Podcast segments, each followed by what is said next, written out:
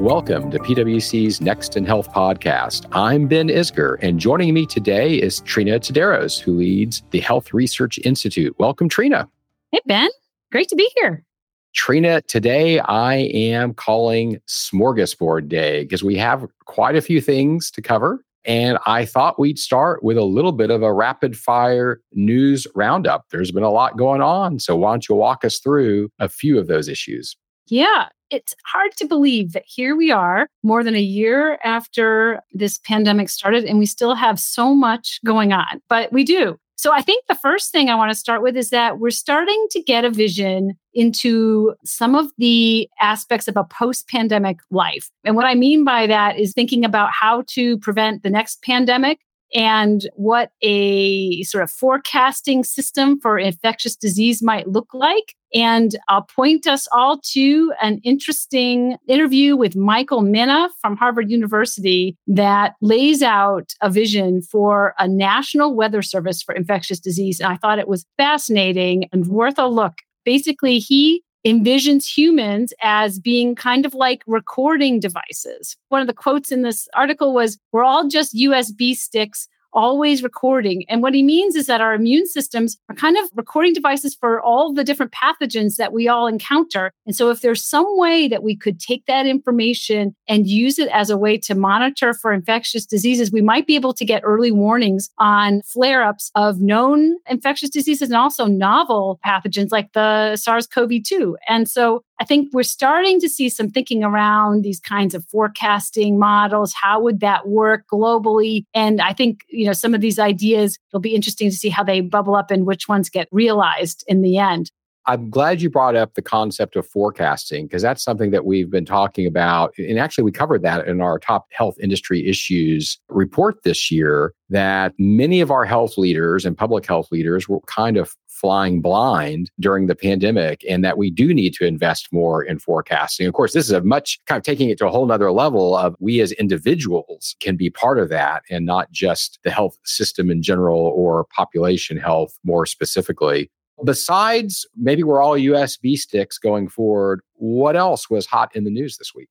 Yeah, I think we're seeing vaccine passports gain some traction overseas. In the United States, we do not have anything like vaccine passports for the most part. New York State accepted, they kind of have a digital passport, digital way of recording that you've been vaccinated. But otherwise, we really don't have it. And it does not look like anything is gelling yet in the United States. But overseas, in the EU, in Japan, we do see the rolling out of certificates, vaccine passports that will help folks prove that they've been fully vaccinated and then travel more freely. But like I said, in the United States, we really don't have that. And so all of us are mostly having to hold on to those CDC cards, take digital pictures of them and hope that they're acceptable to whoever is looking for us to prove that we've been vaccinated. Or I think what we're also seeing is this kind of honor system grow up in the United States, especially around the masking guidance that recently was changed by the US government, where basically it's an honor system. And I think that's sort of the way we're going to be moving forward, at least for the time being, because here we really don't have that vaccine passport gelling. But overseas, we're seeing it. And so I think it'll be also interesting to see how us US citizens, when we want to travel abroad where there's a requirement to prove that you've been vaccinated, how that will work out. So we'll be seeing that happen, I think, in the coming months. This has to be thought through for all of us in the absence of anything better than those little CDC cards, which honestly, I, I'm not entirely sure where mine is right now. Well, I took a picture of mine just in case, and hopefully it will sit on my smartphone ready to go at a moment's notice. But let's move from vaccine passports to actual vaccinations. And we know because we've been talking about the trends over the last few weeks of how we've been doing with vaccinations in many areas really well. But we know we're coming across some reluctance. And there's an interesting idea out there to get people kind of off the couch and get them vaccinated what did you find out about that really interesting way to coax people to do things?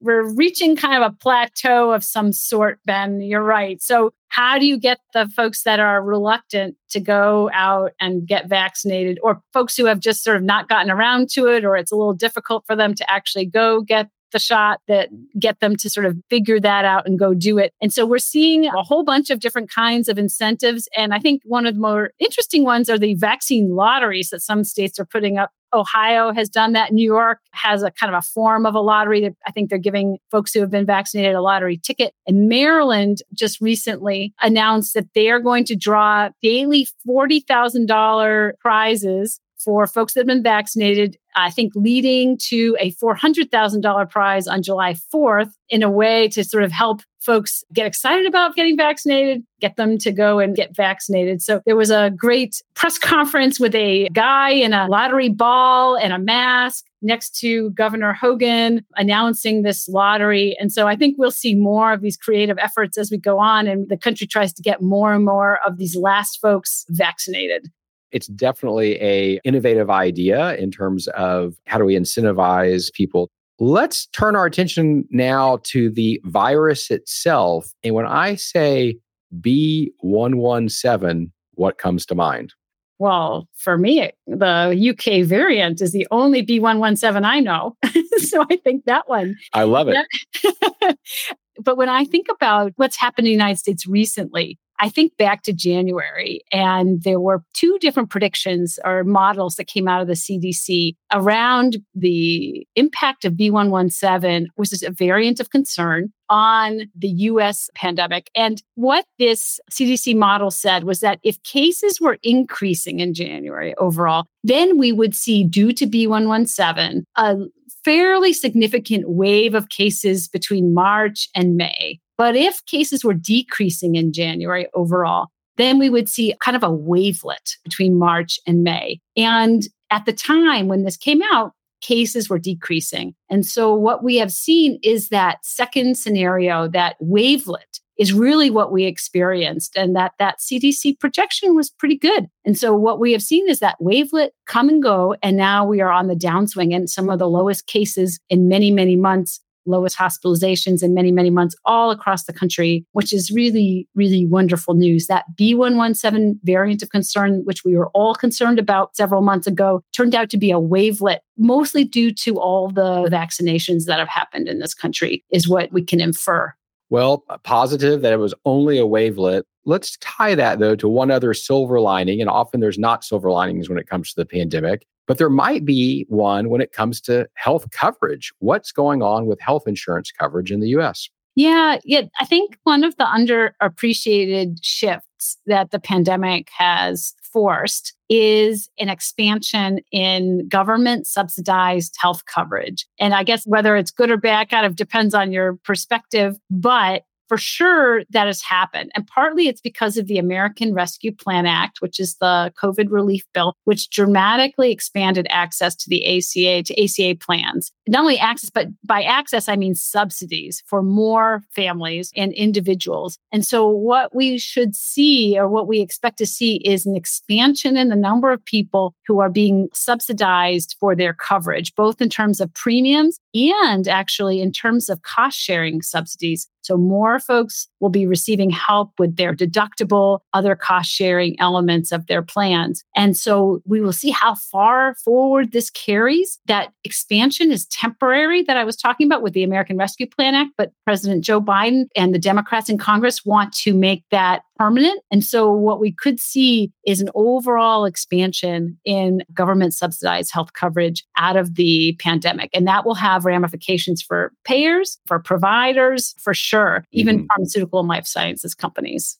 But states have a role in that as well. And I think that's something that's important for our listeners to think about is that the ACA signups have a lot to do with states and what they decide to do. So tell us, how have states been helping to get people enrolled? A good number of them have special enrollment periods. So they're allowing anyone who's eligible to sign up for ACA plans to do so sort of out of order, out of the calendar order. Usually it's at the end of the year. We have special enrollment periods going on right now in many, many states. 36 healthcare.gov states are having special enrollment periods through good part of the summer. And that's true of California, Colorado, Connecticut, all the way down Vermont, Washington state. These special enrollment periods for the ACA ACA. And so this should scoop up a lot of those folks who lost their coverage due to losing their jobs during the pandemic and lots of folks who maybe were sitting on the fence. And so now with this expansion and subsidies, a lot of those folks now, the plans are a lot more affordable. And so they also might take advantage of this sign up. So this is another way that the pandemic has made it an expansion of government subsidized health coverage.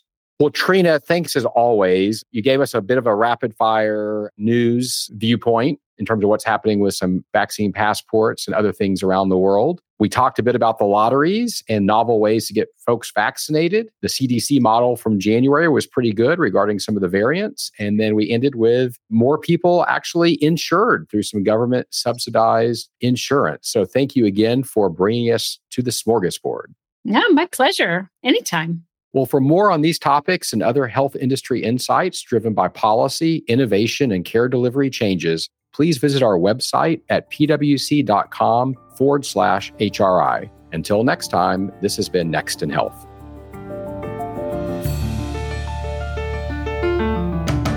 This podcast is brought to you by PwC, all rights reserved. PwC refers to the U.S. member firm or one of its subsidiaries or affiliates, and may sometimes refer to the PwC network. Each member firm is a separate legal entity. Please see www.pwc.com/structure for further details. This podcast is for general information purposes only and should not be used as a substitute for consultation with professional advisors.